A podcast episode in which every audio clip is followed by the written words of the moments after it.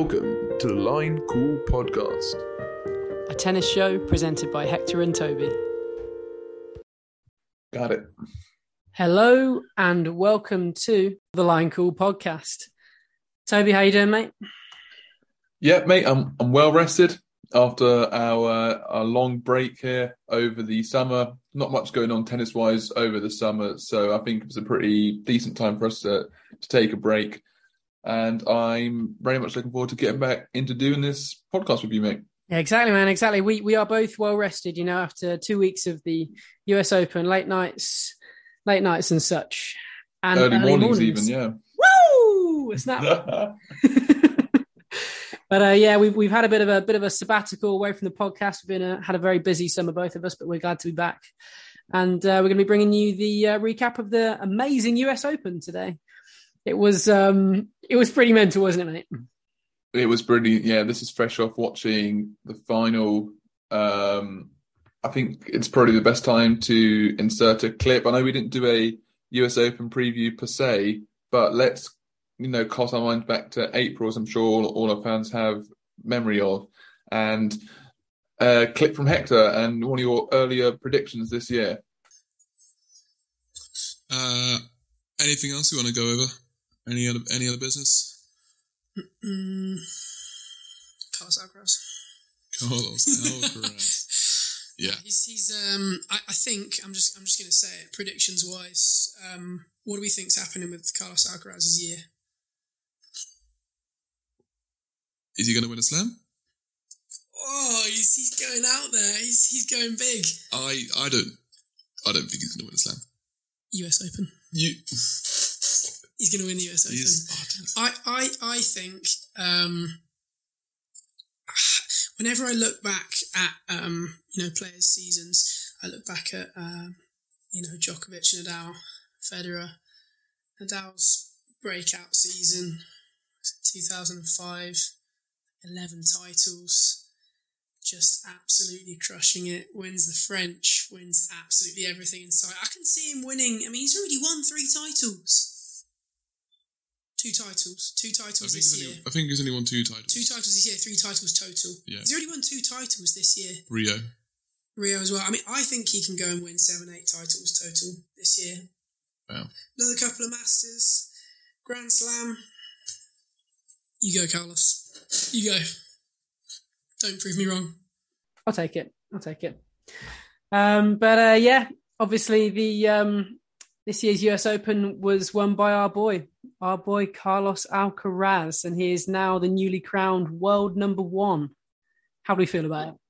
It's it's brilliant. It's it it's the prophecy that we were we were hoping for. This is exactly what we've been talking about on our time here on the Line Call podcast. And I mean, you know, I'm just, let, let me just list off his achievements this week. It's his first ever Grand Slam singles title, of course. It's the youngest major champion since Rafa Nadal in 2005, the youngest US Open champion since 1990 when Pete Sampras won it. He's the first man to win the US Open in his first or second appearance since Pancho Gonzalez in 1948. Whew. It's it was his fifth singles title of the year and his 51st match win 2022 leaders in both categories. Um, he's the youngest and first teen to top the ATP rankings. And um, I guess in unofficial records, I would say he probably played in the point of the tournament um, with that filthy behind the back shot against Sinner, which also happened to take part in the match of the tournament, which I think the Alcaraz Sinner game was the best match this tournament. Yeah, and he spent o- he spent over 23 hours on court as well on route to his victory. Well, that's Just that's, that's also another record. It's the longest amount of time spent on court in a singles Grand Slam ever. He just loves tennis too much, doesn't he? He just wants to be on court the whole time. So many five setters, wasn't there? Right, he just does three three consecutive to get to the final. Crazy, absolutely crazy. I mean, we both like I. I was just both kind of a little bit speechless because it came around yours on Sunday to watch it, and we we hadn't really watched that many together, but we had actually covered quite a lot of it um, these last couple of weeks. Because as I was I was chatting to um, TME the other day, um, and out of all the Grand Slams, this is probably the easiest one. I know personally for me to watch because my sleep schedule is pretty pretty bad. Um, you know, because like they're they're on pretty late, so I can watch a lot of them. Whereas um, Wimbledon and French, that's in you know the time when you're working. A lot of the matches uh, start at eleven, and US no, Australian Open just well, No chance. no no chance, no chance No chance. unless it's the weekend. But um, yeah, like I I completely agree with you. The the Sinner Alcaraz match, match of the tournament, absolutely ridiculous. I I went through the motions. I I um I was I was sad. I was elated. I was um I don't I don't know what emotions I felt. I was delirious at points. To be quite honest with you, let's let's just say an eye mask went flying. yeah, I mean, um, yeah, I know you got at half past four in the morning to watch that game. I, I was awake at half six and I managed to catch the final um, hour and a half or so of that match, the fourth and the fifth set, and it was absolute roller coaster. I mean, Alcaraz facing match point down in that fourth set, still goes on to win the fourth, come back from a breakdown to win the fifth, go on to beat Tiafoe in the semis, to beat Ruud in the final. It's just, it was just brilliant to watch, and I think it was great to see how he was a fan favorite and he was the one who the crowd's behind in the large majority of his matches.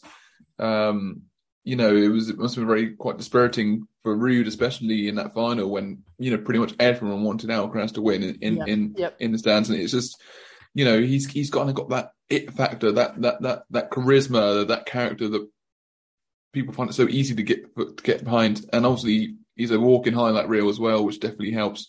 So Yeah. It's just you know we were loving his his sellies this week. You know, Yeah, conductor. the the the outer the outstretched um, chin, looking round the power pose, the conductor, like you said, he I was love it, absolutely love playing the crowd man. like a fiddle, wasn't he? He loved it. It was brilliant. I mean, he this this week he played every single match on Arthur Ashe Stadium. Nineteen years old. People just people just love him. I mean, I did I have heard from a few people that they think he might be a little bit arrogant or um I don't think that so at thing. all. But I, I just I just don't I just don't get that feeling. You know, No. I just don't get that feeling at all. You know, I just I just If feel you- like it's it's it's it's it's innocence. He's he's not trying to do anything, you know, bad here. He's just he's just being himself, and he's whenever he's pumped up, it's not to do with trying to put the opponent off. It's just who he is. listen to his post match interviews, his post match press conferences. He's such a humble guy, and he's such a, you know, he seems like very genuine and um, just, just, just someone who I, I would not call him arrogant at all. When I mean, no, no, me neither. if you're 19 year old with five titles this year, a Grand Slam title, and you're world number one, I mean, I think you have all the right to be that kind of cocky kind of personality on court if you want to be. And I mean, especially if you compare him to just your generic um, youth player who's come up through the ranks and who's who, who's performing well. There's so many bigger, more cocky, arrogant personalities on the tour um, than Alcaraz. And Alcaraz, I think, is, is is one of the only younger ones who is who is a, who is a lot more humble and a lot more um, genuine. You Yeah. know what I mean? Genuine and grounded, and just he seems mature beyond his age, really, to be honest. And I would agree. I think one one thing that really impressed me this week was that as as we say, he is a human highlight reel, but he brings the goods as well.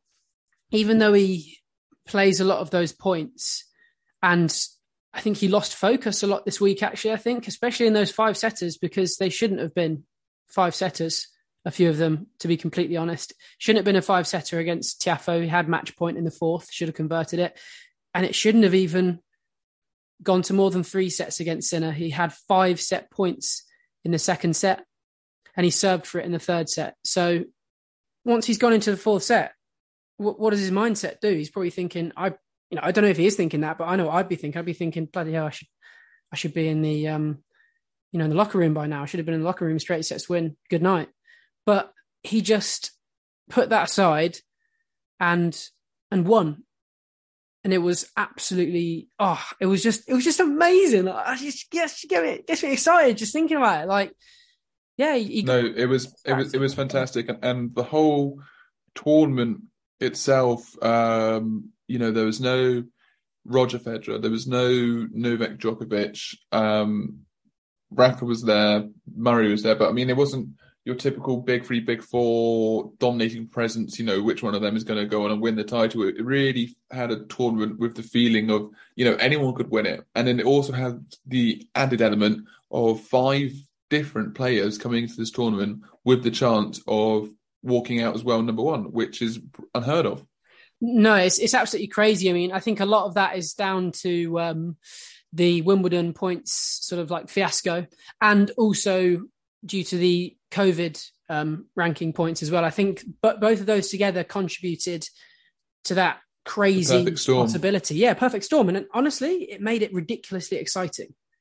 And to have that final, because we we had, you know, not us, just us, but everyone in the tennis world had spotted, you know, by the time the fourth round quarterfinals rolled around, especially after Rafa went out to Tiafoe, it was like, oh, what we need now is yeah. a Ruud Alcaraz final for their debut Grand Slam title and for world number one at the same time, and that's what we got, and it was it was just brilliant. Oh, it was it was amazing, mate. I was I was pumped. I was pumped all day, all day to come over to yours and um, to watch it. And to be fair, actually, the um, the American football red zone got me a little bit more pumped. You know, I'm a bit bit of a bit of a foosball noob, but uh, yeah, it was, it was it was great fun. You know, being introduced to another sport that Toby could do a podcast on. His knowledge is yeah. immense. Yeah, no, it is. It is. But anyway, let's um let's let let's focus on the tennis for now. all right, we'll get on the Buffalo Bills winning the Super Bowl in a few months' time. All right, but um let's um let's have a talk about some other players outside of our Lord Carlos Alcaraz on who we thought had a good tournament or who wouldn't save you. There's talking points. Um, have you have you got a particular name you want to talk about? Um, well, I mean, obviously the person who got to the final, Casper Ruud, going from number five in the world to number two. I, have never I've never seen a jump like that. You, you, know the the ranking was the rankings were so close. The points were so close between the top five, six. There, it was just absolutely crazy. And I think to to put that that pressure, just put that pressure to bed and just handle it was absolutely yeah, it was it was absolutely amazing from him, and to have that chance to go to um, to world number one as well, even to put himself in the position to get the chance to be world number one, I think is crazy, and to do it on hard courts, you know, because I think he's sort of labelled as a um, a clay specialist. You can see why he absolutely hoovers up the clay two fifties, three in a row last year, but yeah, I I thought it was amazing. He played super consistently, and nothing nothing nothing put him off. Nothing put him off his stride. No, I was very impressed with, of course, Ruud this week, and he not only, you know, did well performance wise, um, results wise, but I thought his performances were brilliant this week as well. Just watching a few of his games, I think in particular that fourth round win over Berrettini was very telling in in in, in the sense that he absolutely demolished Berrettini. I know Berrettini wasn't at his best, especially in his first couple sets, but Ruud was just he really showed his talent and his ability with his big forehand and his and his big serve. Um, he was just making mincemeat of these players, and you know it wasn't an easy draw. You know he beat he beat um, Kyle Edmund, Tim van Rijthoven of uh, of the grass court fame. He beat Tommy Paul, which is not an easy one, especially in front of the uh, American crowd. That was a cracking match. Yeah, five setter there, three three tie breaks, um, and then yeah, beat Berrettini. Then he beat um, and you know, I thought, um, I, you know, it was obviously disappointing to get all that way and have that well number one title and Grand Slam title within your grasp, and to lose it. But you know, it's it's um, two Grand Slam finals in one year for Casper Ruud is um is is is is definitely a good achievement for him. It's amazing. I mean, also I think I think that it's an interesting moment in sort of tennis history, really, and Casper Ruud's history as well, because what what happens what happens from now? He's he's about a thousand points off Alcaraz in the rankings, but I feel like Alcaraz is only just gonna get better and just mount the points now? Like, is you know he's he's younger than him. Is where will will Casper Ruud get to number one? Will will there be space? I, I, feel like he will purely just because of um, injuries in the game, allowing people to come in and, and do that. But you know what? It's like look what happened with um Yeah, I mean, it's, Nadal it's stage. I definitely, I, de- I, de- I definitely think Ruud is going to continue to improve and get better. He is, you know, know, everyone's making all this about Alcaraz being only 19. I mean, Ruud's only 23. You Yeah, know, it's he still has crazy. So It's much, crazy. so much of his career left to play, and and think back to Cincinnati just before the US. You know, he loses to this unknown American teenager Ben Shelton in in in his first game in the, in the second round in straight sets, and I just really feel, uh, you know, Ruud's really improving on, on, on these hard courts, and he's got um, he's got a lot of ground to, to to make up, and I think those points will come. I I, I think. Do I think he will become world number one? I think that's probably one of his better chances in his career. I wouldn't I wouldn't totally rule it out, but um, yeah, it might. this might have been an opportunity that he's let slip through his fingers. Who knows? Yeah, yeah. I mean, like, because I, I just feel like I think, especially with having won the US Open and the form that he's in, apparently Novak's going to be playing the Australian Open next year. But you know, once a player wins the the US, you just feel like they're definitely a favourite for the for the Australian. You know, and he's he's qualified for the Nitto ATP finals already. Um, so you know, I, I'm I'm I'm can't wait to see how he does there. You mentioned um, Ben Shelton, and uh, yeah, he, he's he's been a bit of a um, a bit of a, a bit of a discovery during the US hardcourt season. Actually, I'd, I'd heard I'd heard about him. I heard rumors, you know, this uh, young US college player. Um, but he's yeah, he's bloody great to watch. Actually, I watched his first round match against Nuno Bo- Nuno Borges. Borges. I'm, I'm not sure how you say The it. Portuguese player, no, yeah, I, I watched him that as well. Actually, it was, It was it was a brilliant. cracking atmosphere, wasn't it? I mean, I, I really wanted him to win. Actually, I really, really wanted him to win that match. Um, you know, he, he took it took it to a fifth, uh, but I think he, yeah, just I think the the experience of Borges just grinding out on the um, Challenger Tour for years just just got there really. Um, but you know, I mean, Ben, ben Shelton won. Um, he he got his uh, entry into um, his wildcard entry into the U.S. Open by winning the NCAA um, singles title. Actually, and I, I didn't realize that every year the um, the winner of that gets a wild card to the. Well, yeah, I didn't, I didn't know that actually. Yeah, Yeah, it's it's pretty cool. Like, it's a pretty cool way to win it. Um, but yeah, he's he's he's actually turned pro as well, so we'll be seeing more of him. Actually, he's he's going to be doing his um, college studies while on tour, but um, he's definitely a, a name to watch out for. most definitely. Um, another person I'd like to to discuss, and someone who can never slip through the uh, the net of of the tennis media is Nick Kyrgios. Um, probably not the first people to discuss Nick Kyrgios and his um, happenings on the tennis tour, but I just really feel, based off this performance and then also looking back at Wimbledon, that I reckon he will win a Grand Slam. Within the next two years, I reckon Nick Kyrgios is going to win a Grand Slam. I really feel he has the talent and the ability to to take it all away, and it feels like his mentals are really, I guess, kind of coming together now to a point where, because you know his tennis ability has never been in question, but it's it's his ability to have to keep all together mentally to go all the way to the title. Um, and you know maybe maybe it's all come together at, at, at, at a good time now the big three are kind of I guess on the way out. But I mean, you know, even when he comes up against these top players in the world, he actually has a ridiculously good record. Um, he doesn't, you know, he's not afraid of getting his hands dirty against the big guns of the game. He's got a let me just run through a list. He's got a three and two record when he plays against world number ones. So a winning record when he plays against world number ones. He's got a four and one record when he plays Medvedev. He's got a two and one record over Djokovic. He's got a six and three record over Zverev. He's got a four and one record over Tsitsipas. Not yet played Alcaraz. I'm looking forward to that first Oh, encounter. that'd be a That'd be, a, that'd be a firecracker. That'd be really good. And he'd actually be seventh in the race to Turin if his Wimbledon points counted. It's So- crazy. You know, he's actually had a really, really good year. Um, and you know, he was he was evidently gutted after that kind of, I guess I would say, shock loss to um to Karen Khachanov. Yeah, yeah, he Um, was.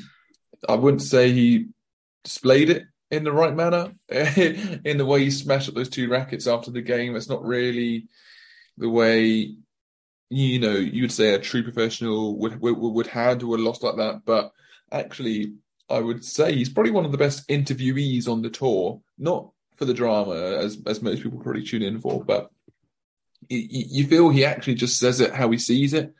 Um, like much better, you know, much more interesting than like the trained monkey media trained responses you get from a lot of other players on the tour. You know, you actually get a proper insight into how he's feeling and and and and what his thoughts are. So it was um, definitely a great great week for for Kyrgios in terms of you know that big old win against Medvedev, and um, people definitely kind of favoured him to get deep again into this tournament. I remember you saying after Wimbledon you didn't think he was going to make another Slam final, let alone win a Slam. No, what no. Are you, what are your thoughts about that now? I have to say I do feel differently about it. But upon reflection, I do feel differently about it. I just, I don't know. I feel like with the, with the pulling out of um, Nadal from Wimbledon, I just feel like that was just a, a let off for him, you know, because because Nadal never gives up. He's one of those players. I know um, Kyrgios got a win against him at Wimbledon and wins against some other elsewhere, but um, I just I don't know. I couldn't I couldn't see him continuing that that mental shift, and he really did do that this tournament. And I I, I and everyone else I feel expected him to beat um, Karen Khachanov, and it was weird seeing him that dejected, that disappointed, because I feel like he really, really gave it his all mentally to try and be there and win it. As you as you said, you know, I I I don't I don't think he'll win a slam in the next two years, but I'm not going to rule it out for his career. I'm not going to rule it out for his career. I don't think. You know, what is he 20, 27 years old? Um, with the level that he showed during this tournament and in Wimbledon, I feel like against most players, um, he's he's a favourite definitely at Wimbledon. I think because he has that, I know just just just that raw power, and I think um, he displayed that getting to the final. But um, another another 27 year old player, Cameron Norrie, um, who has reached a new career high ranking of is it eight eight in the world? He's eight, yes. Yeah, who's reached a new career high ranking of eight in the world. Who's more likely to win a slam out of those two? Well, that's that's that's a great question. Um, oh, that's that's a really really difficult one because you go with complete consistency, but not amazing tennis, not spellbinding like Nick Kyrgios, or you go with Kyrgios, who just absolutely blitzes it the whole tournament plays the best seven matches of his life. I'd say more likely, I know it sounds crazy, but probably Cam Norrie just because of his consistency, I think. Um, because if he's playing in a tournament where maybe perhaps a few of the most, the strongest players are out for some reason, say they get injured, say they get knocked out by someone unexpectedly, I think he usually capitalizes on those and he can be consistent. But I don't. That that's that's where he comes undone. I think against the top top players at Grand Slams. Um, Was that Cam Norrie? yes, Cam Norrie. Yes. Um, yeah, I mean, you know, How do you feel? yeah. Um, is it? Yeah, I think I, I think you summed up very well. Is you know, uh, you, you do, do you feel like Kyrgios can put together those seven perfect games with his talent, like he nearly did at Wimbledon this year, or will Norrie be able to grind out seven wins in a row to go and take a Grand Slam title? I mean, it was definitely an impressive outing again this this week around for Norrie. It's the second time he's got to the second week of a slam um, in consecutive Grand Slams, um, and he never actually achieved that before Wimbledon this year. So, you know, he lost uh, to Rublev in the fourth round, who, you know, there's absolutely no shame in losing to Rublev, who put together a very complete performance on the day. Rublev definitely played some of his best tennis, combining that with a pretty poor showing from Norrie. Um, he would definitely be disappointed with, especially how he was hitting his back backhand on that day. So many errors, pretty uncharacteristic for Cam Norrie. Um, but you do love to see his kind of constant improvement, Cam Norrie. It was, um, you know, it, I think it's good as a Norrie fan to feel disappointed um, and shocked that he lost to Rublev in the fourth round of a slam, considering that he never reached the fourth round of a slam prior to Wimbledon this year. So, um, but you are right in the fact that he's typically pretty weak against top 10 opposition. Um, he actually has only an 18% win rate against top 10 players across his career, um, six wins to 26 losses. But, you know, one thing about Cam is that you do actually see consistent improvement within his game. Um, you know, he had a couple good first time wins against top 10 players this year in the North American hardcourt swing. He beat Felix Auger Aliassime at Los Cabos and he beat Alcaraz at Cincinnati as well. So, you know, it does feel like he is starting to kind of, you know, set up camp within this top 10 as top part of the top of the game. Um, and, you know, the question always has been, will he be able to consistently take on these top players and take that next step to win these big tournaments consistently and and, and to win slams. So, I mean, I think um, as much as I like Cam Norrie, I would probably back Kyrgios Instead, to win a slam yeah. over Norrie. Yeah, I, I, I just feel like he has that pure talent and ability that it could all click, and especially after his run at Wimbledon and his performance here in New York, for him to go home to his home slam um, in Melbourne at the start of 2023 with all that crowd support. Who knows that that that could be that that could be the time where he puts it all together. Imagine. Kyrgios. So it would that would be absolute scene, especially after winning the doubles last year, to go on and win the singles the following year would just be absolutely crazy. But um, but yeah, I mean, for those two players, it is looking up. Um, another player who I thought had a very impressive tournament was another British player, um, young Jack Draper. Yeah, yeah. Um, you know, brilliant again. He's the furthest he's ever gotten a slam um, at his debut here at the US Open. Uh, you hated to have to see him retire um, against eventual semi-finalist uh, Khachanov, um, especially after a big statement win against Felix Auger Aliassime in the second round. It's just, his second just straight. felt like he was going to win it. It was just ridiculous. It's six four, six four, six four. It's just regulation. It was. It's a second straight win against top ten opposition after being six pass at Montreal um, a couple of weeks beforehand, and he's only twenty years old. Um, he's now cracked into the world top fifty, quickly rising through the ranks with, I believe he's at forty six now, and you know forty two wins on the season, four challenger titles, all on actually interesting, all on hard court indoor, um, which is the kind of I guess bit of the season we're about to enter into. Mm. Um, so it'd be very interesting to see what kind of results he can produce at these indoor hard court tournaments throughout the red, throughout the back end here of 2022. Um, he's got a place at Sofia in a couple weeks' time. He's got a place in the qualies for um, Nur Sultan, the Kazakh um, tournament.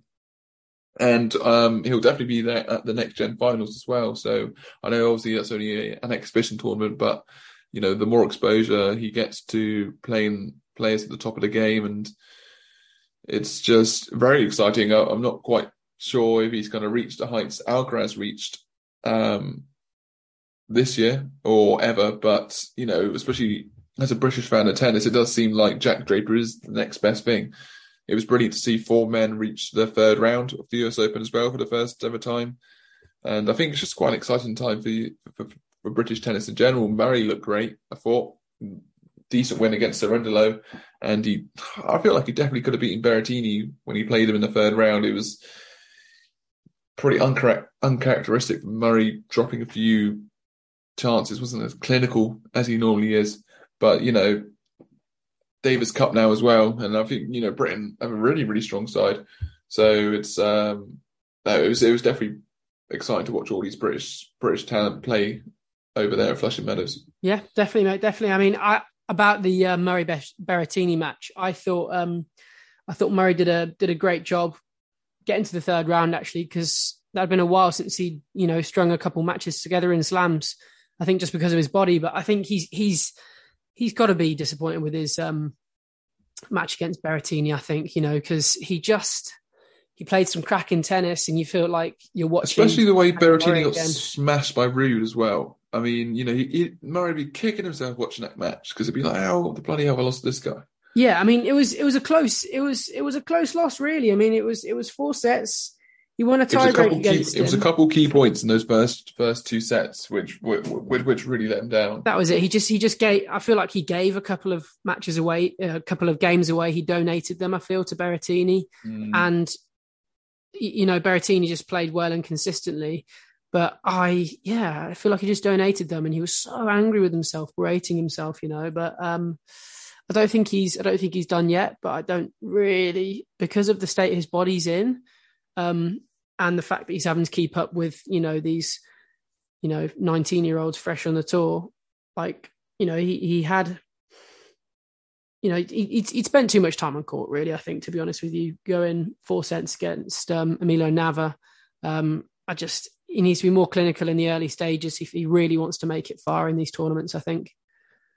Um, but yeah, it was it was great. It was great. It was great to see him back playing Andy Murray tennis again for the first few rounds. Um, but uh, yeah, I think in, interestingly about the um, what you mentioned with Draper at the ATP finals, I'm really interested to see how he'll do there.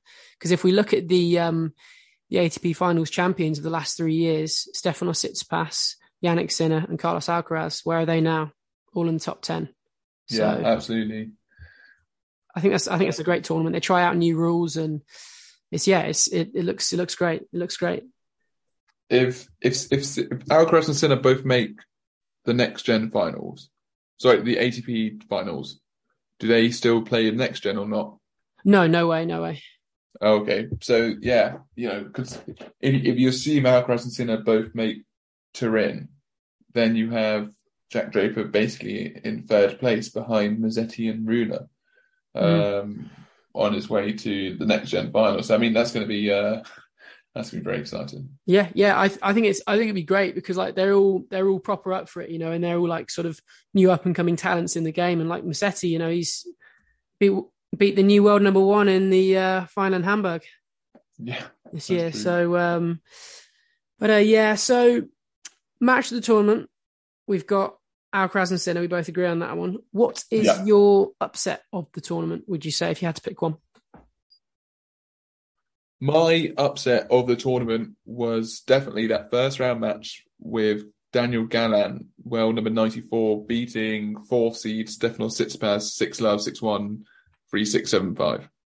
Um, this is just an incredibly unexpected win for Daniel Galán, a player who has been, uh, you know, riding the challenger circuit this year. He's, you know, he's been battling through qualies just to make it to ATP tournaments. Um, here at Flushing Meadows, he comes through the first three rounds of quality of of, of qualies to beat the fourth seed Stefan Tsitsipas. Um, Galán had no right to kind of win this. He's got no pedigree of beating top players. He's 0 and 6 versus top 20 opposition heading into this tournament. And, you know, it's not like Tsitsipas was ridiculously out of form or anything. Like you said earlier, he's already qualified for uh, the finals this year. He had reached the finals at Cincy a couple weeks earlier with, you know, decent wins over Medvedev, Isner, Diego Schwartzman. And this was actually the first time Tsitsipas had ever been bageled by someone not named Novak Djokovic or Rafa Nadal. This is only the third ever time he's been bageled on the tour. So, yeah, a pretty embarrassing loss. Um, you know, especially considering he comes, Tsitsipas comes into this tournament as one of the five aforementioned players chasing that world number one spot. Now he leaves New York sitting 1,930 points behind Carlos Alcaraz. Savage. Um, yeah, no, it's absolutely brutal. Um, and it was just it was just an impressive win. Um, you know, he opened up the match winning the first eleven games, um, did Galán, and even after Tsitsipas, you know, finally got a grip in the third set and flipped the momentum. And even in those sorts of games when a player of his pedigree loses those first two sets, you still have that kind of thing in the back of your head thinking, yeah, no, he'll he's probably going to come back and win, especially you know when he goes and wins the third like that. But for for Galán to to maintain his composure and maintain his fighting spirit, he had nine match points that game. Gallant. It took him nine attempts to win it. Crazy. You know, I did see that actually. It was it was a pretty pretty, nuts. crazy pretty crazy stat. And eventually, um, eventually he converts and wins, and it was just um, it was just brilliant. I mean, especially from, from a personal perspective, I'm not not the biggest Tsitsipas fan, so to see him lose in the first round is all the more delightful.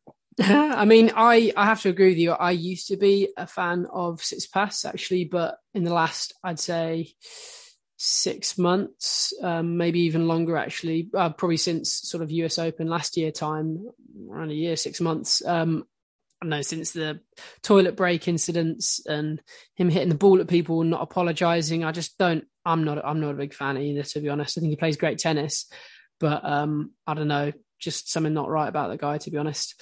And one thing that was quite interesting about that loss was um, the fact that the US Open this year, on a trial basis, um, had allowed on court coaching. Um, so you're allowed to speak to your coaching staff, and obviously Tsitsipas have been called up for that a lot previously when um, when it wasn't allowed. And so the stipulations for this were you were allowed to have a short chat with your coach, you were allowed to converse with them, no um, you know long intimate chats with them um, just you could say things to each other and you won't be brought up for it. You won't be penalised.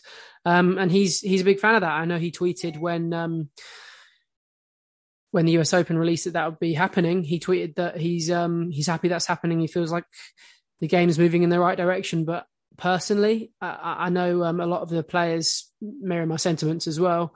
I I don't know. I don't I don't feel like it's um, I don't feel like it's the uh, the right way to be going because I think a lot of tennis is uh, it's mental. You're you're you're out there. You have to figure out this um, this problem. Uh, you have to figure out this problem yourself. You know, I, th- I think that's why um, some of the some of the greatest who have ever played the game are who they are.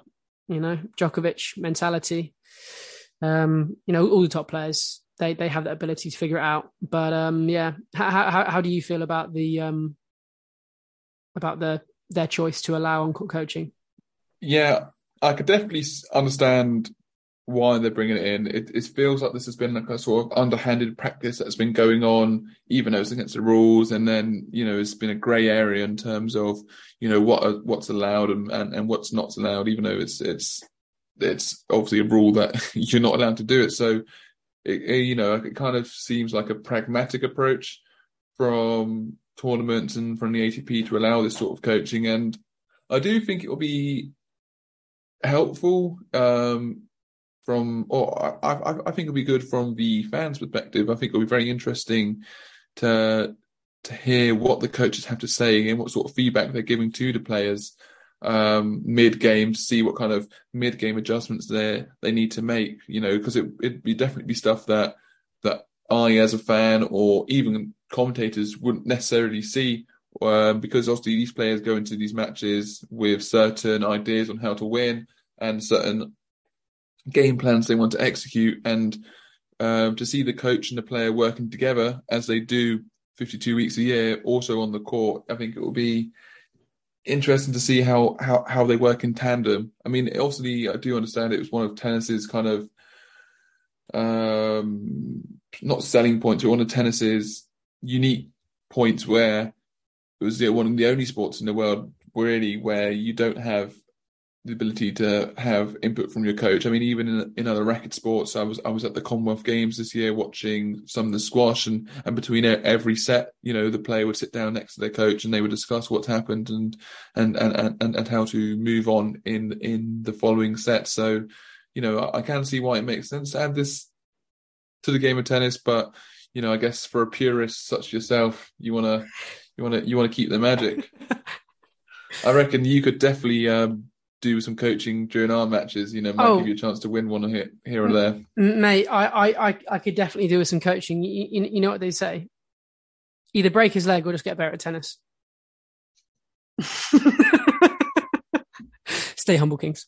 Um, but yeah, I think um, my, my you know my feeling about these on on court coaching rules. I think i think it's interesting they did it. And i think you know whenever you want to see um, change happen you just gotta you've got to roll with it and, and try these things out. But I, would much prefer it if they properly went for it like they did um, covid throwback um, UTS ultimate tennis showdown at the Mouratoglou academy.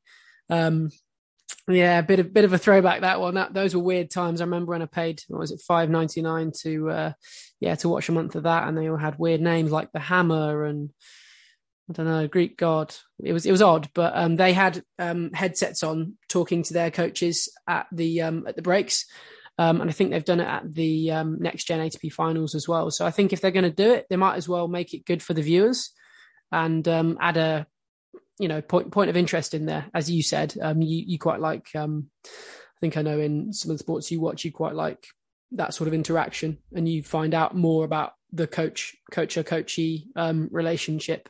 So i think if they're going to do it go all out. If you not then don't bother. Oh yeah, yeah i agree. Serena? Um yeah let's touch touch on the on the on the women's side Um, yeah, touching on the women uh, side. say, say that. Say that again. Having a quick look over at the women's so sorry having a quick having a quick look over at the women's tournament. It was again some similar headlines. Um i think something everyone kind of expected going in Emma Raducanu was unable to defend her title losing in the first round to Alizé Cornet um it's a shame she dropped 79 places in the WTA rankings. Um, just about clung on to be British number one, now sitting 83 in the world, 84 in the world. Um, I still believe in Emma. I still believe in Emma. I think this is good. I think it's taken the target off her back and she can start to build, um, just build some better results together. I think it was tough this year as a 19 year old, first year on the tour, and then having all all these expectations on her back.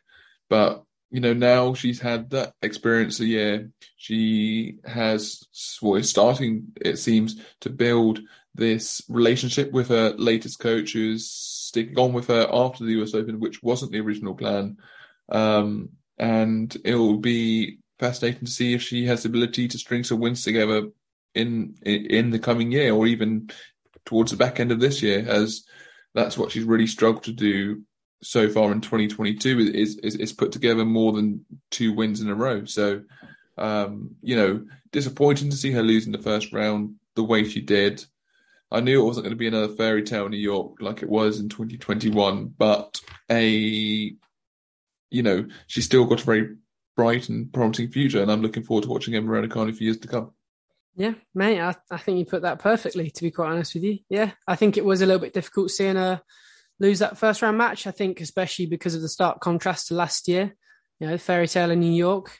Um, but yeah, I she's still so so young and she's got so much to to give. Give her give her time, give her time. You know, um, it's I think it is slightly savage going down from 11 to 83 in the world.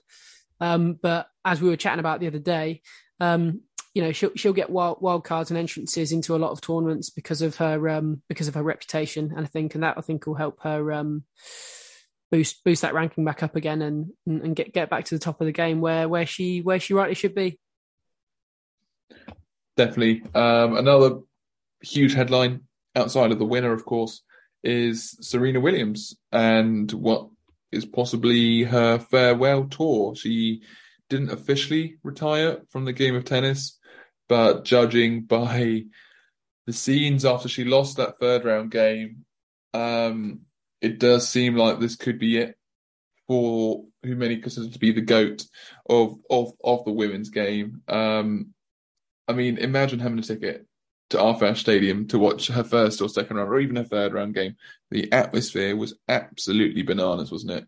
I mean, um, someone I work with, um, she she had she had tickets. She had tickets there, Wow. and she was she was part of the, um, you know, at the end where where they had I Heart Serena. Yeah, She was she was she was part of that. It was awesome. So they uh, when they sat down, they had um, coloured boards next to them, which had instructions on the back of when to hold them up. And what I thought was a really cool um, cool part was they had eye holes on the Oh, yeah. cards, so everyone could see. You know, all, all the people holding up the cards could still see what was going on. I mean, she said, funny enough, she actually um, got tickets on the day.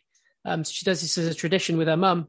Um, goes every year, but um, yeah, just got tickets on the day. It's not like Wimbledon. You can't, you know, yeah, you can just turn up, get them, go see, go see Serena the goat, and yeah, it looks absolutely amazing. I mean, it was kind of awkward for the other, the other players, for the opponents as well. You could hear a pin drop when they were hitting winners. Yeah, imagine being Ajla Tomljanovic and him beating Serena. You must have been public enemy number one around there, even though Yeah, you've just gone and literally. done your job. I mean, Serena had a cracking win in the um, in the second round against second seed uh, Net Kontaveit, actually. Um, yeah, won the tie break and then took it six two in the third. Um, yeah, I mean, it was yeah, it was nuts. It was absolutely mental. You know, I mean, she's dominated women's tennis for the last twenty years, so over over twenty years. Um, Yeah. But yeah, that was that was pretty special. And um, she she said she doesn't like using the word retirement. She's called it evolving away from tennis instead. Um, you know, focusing on um, you know, other other things. But Sounds, yeah, it was great to sounds an awful lot of retirement to me. So yeah. It does. It does. But um, and then I guess the the main event, uh, third Grand Slam title, uh, second of the year, world number one Iga Swiatek. Uh, what an absolutely fantastic couple of weeks it was for her. I was it was mental like and you know she she just extended her lead at the top of the game now. She has over double the number of ranking points over second place her um opponent in the final Ons Jabeur. So she has over 10,000 points now and Ons Jabeur has 5,090 it's just a complete yeah she I think this is starting I don't know an, an era of dominance. She's so young she's already got three slams. She so she showed she can win on um, multiple surfaces there's no reason why she can't be winning the majority of the you know Australian Open, French, and US Opens for the next many years to come. I don't see I don't see why. And I think even more impressively, she showed she can win big tournaments like this, even when she's not playing her best, um, her best brand of tennis. You know, she didn't really come in to this tournament with any particular sort of form. Um, you know, a lot of her wins were during that immense 35 um, game winning streak earlier this year. And, um, you know, for her to come in and not be playing her best tennis, but still, you know, battle through and, and, and win this, you know, she lost, you know, some, uh, some sets some early round opponents that she wouldn't necessarily have been expected to lose sets to. Um, you know, in a game against Jess Pegula in the quarterfinals, there was 12 breaks of serve in that match in in, in, a, in a two set match. Is that absolutely crazy? No, that's, um, that's, so like it just- Yeah. yeah, exactly, mate. We're just too good at returning, both of us as well. So, um, but it was just, um, yeah, uh, super impressive to watch her win. And, um, you know, I was watching, um, and she's just so, so, so fun to watch and see. Yeah, it's, a, you know, similar to Alcaraz. I think both games have, have budding stars at, at the top of the sport, and it would be exciting to see where they can go from here. Yeah, I mean, I agree. It's yeah, just completely agree. You know, as you say, she she won it without completely steamrolling all of her opponents, which is showing she can win these biggest tournaments not at her best, which is what the world number ones do. Definitely, mate. Um, should we should we call it there? Yeah, I reckon that's I reckon that's all she wrote. Actually, Thank you so much, everyone, for tuning in to our US Open recap. This is the start of something great. We are looking to continue podding, to podcasting on a more consistent basis. And um, yeah, until next time, we'll see you soon. See you later, Hector. Cheers, guys. See you later, Toby. It was a pleasure. Bye, mate. Kobe.